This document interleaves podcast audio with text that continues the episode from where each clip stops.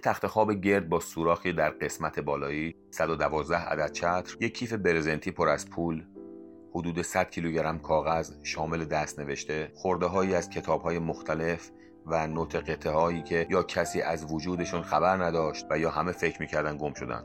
تعداد زیادی پاکت کاغذی خریدهای خانه که با وسواس مرتب شده و منظم کنار کمد چیده شدند و از همه عجیبتر دو عدد پیانو. به این صورت که یه پیانو روی دیگری قرار گرفته پایه های ساز بالایی بریده شده و هرچند مقدار زیادی وسیله و کاغذ بین سیمهاش قرار داره اما مشخصا هر دو ساز به تازگی کوک شدن. اینا لیست وسایلیه که دوستان و خانواده اریک تو آپارتمانش پیدا کردن. آپارتمانی که تو 28 سال گذشته هیچ کس بهش دعوت نشده بود و حالا هم صابخونه برای خالی کردن آپارتمان آهنگساز مرحوم به دوستانش اجازه ورود داده بود.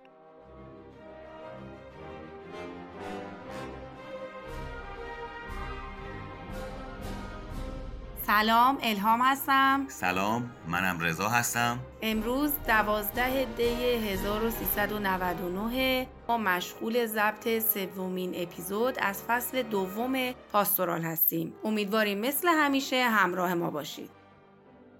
این قسمت درباره آهنگسازی صحبت می‌کنیم که اگه عجیبترین هنرمند تاریخ نباشه بیشک عجیبترین موسیقیدان تاریخ جهان بود. اریک آلفرد لسلی ساتی 17 می 1866 تو اونفلور فرانسه به دنیا آمد.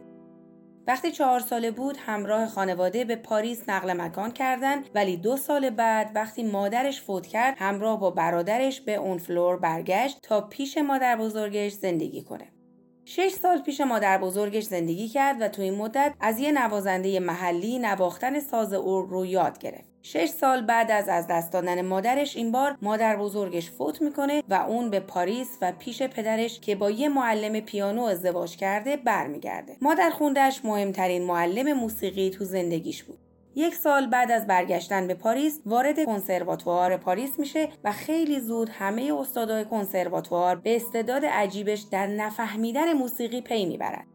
طی شش سال تحصیل حتی یه تمرین هارمونی رو بدون اشتباه حل نکرد و حتی یه قطعه موسیقی رو کامل و درست اجرا نکرد و درس ها رو یا درجا می‌زد و یا با کمک استادها و نمره های ناپلونی میگذرون اون زمان تو فرانسه دو سال خدمت اجباری برای همه مردای بالای 18 سال وجود داشت. وقتی از فارغ تحصیلی تو کنسرواتوار نامید شد دفترچه خدمتش رو پر کرد و برای خدمت مقدس سربازی به پادگان رفت. اما محیط نظامی با روحیاتش سازگار نبود. از وقتی متوجه شد هم خدمتیش به خاطر بیماری برونشیت معافیت پزشکی گرفته تصمیم گرفت برونشیت بگیره. هر وقت کسی سرفه می‌کرد اریک با تمام سرعت خودش رو به بیمار احتمالی نزدیک می‌کرد. این تلاش بیوقفه جواب داد و خدمت دو ساله رو ظرف چهار ماه و با معافیت پزشکی به پایان رسوند. بعد سربازی وقت مستقل شدن بود. یه اتاق کوچیک تو منطقه 18 پاریس اجاره می‌کنه و اونجا ساکن میشه. اجاره خونه و هزینه خورد و خوراک رو با اجرا تو کافه ها و کمک های پدرش تامین می‌کرد. تو این کافه ها با چند تا هنرمند آشنا میشه و رفت آمداش تو گروه های هنری شروع میشه و با کمک و همراهی این دوستای جدید تصمیم می‌گیره با ترکیب چیزایی که تو دوران تحصیل یاد گرفته بود و ذائقه خودش آهنگسازی رو شروع کنه. یکی از کسایی که تو مسیر آهنگسازی تشویقش می‌کرد کلود دبوسی آهنگساز پیشرو فرانسوی بود. که بعضی از ساخته های اریک رو براش بررسی می‌کرد و ایراداش رو می‌گرفت.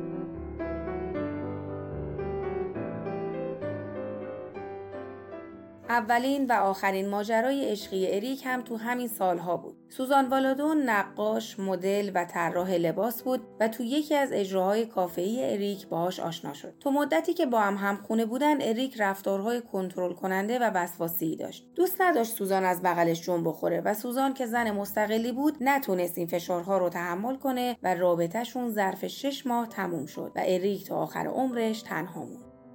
تا اینجا درآمد خاصی از آهنگسازی نداشت. هیچ ناشری حاضر نبود روی این آهنگساز گمنام که کارهاش با موسیقی روز فرق داشت سرمایه گذاری کنه. پس اوایل سال 1896 وقتی پدرش فوت می‌کنه و ارسیه مختصری بهش می‌رسه تصمیم می‌گیره کل این پول رو برای انتشار کارهاش هزینه کنه و مشخص میشه ناشرها حق داشتن و نه ارکستری حاضر به اجرای این آثار میشه و نه مردم از شنیدنش استقبال می‌کنن. اریک که همه چیزش رو باخته بود تسلیم نمیشه. برای کم کردن مخارجش یه آپارتمان کوچکتر اجاره می‌کنه و تو یه کاباره به عنوان نوازنده پیانو استخدام میشه. و وقتی اوضاع مالیش بهتر میشه برای ادامه تحصیل به کنسرواتوار برمیگرده. شبها تو کاباره پیانو مینواخت و صبحها مدرسه می‌رفت. و هرچند بازم شاگرد اول کلاس نبود ولی هرچی که یاد می‌گرفت رو تو ساخت موسیقی استفاده می‌کرد. و وقتی بالاخره تو حدود چهل سالگی دیپلم موسیقی رو گرفت قطعه هایی که ساخته بود هم شنیده شدن و بعضی از آثارش منتشر شد. آروم آروم همینطور که شهرتش بیشتر می‌شد با هنرمندهای مشهورتری هم آشنا می‌شد. برای چند تا از تئاترهای ژان کوکتو نمایشنامه نویس و کارگردان فرانسوی آهنگ ساخت و از طریق کوکتو با پابلو پیکاسو آشنا شد و وقتی برای تماشای آثار پیکاسو به یک گالری رفته بود یه فکر بکر به ذهنش رسید. تا اون موقع موسیقی همیشه برای گوش کردن ساخته می‌شد. ولی اگه یه موسیقی نیاز به دقت و توجه نداشته باشه و فقط تو پس زمینه زندگی روزمره جریان داشته باشه چی؟ به این ترتیب سبکی رو به وجود میاره که به نام موزیک مبلمان شناخته میشه.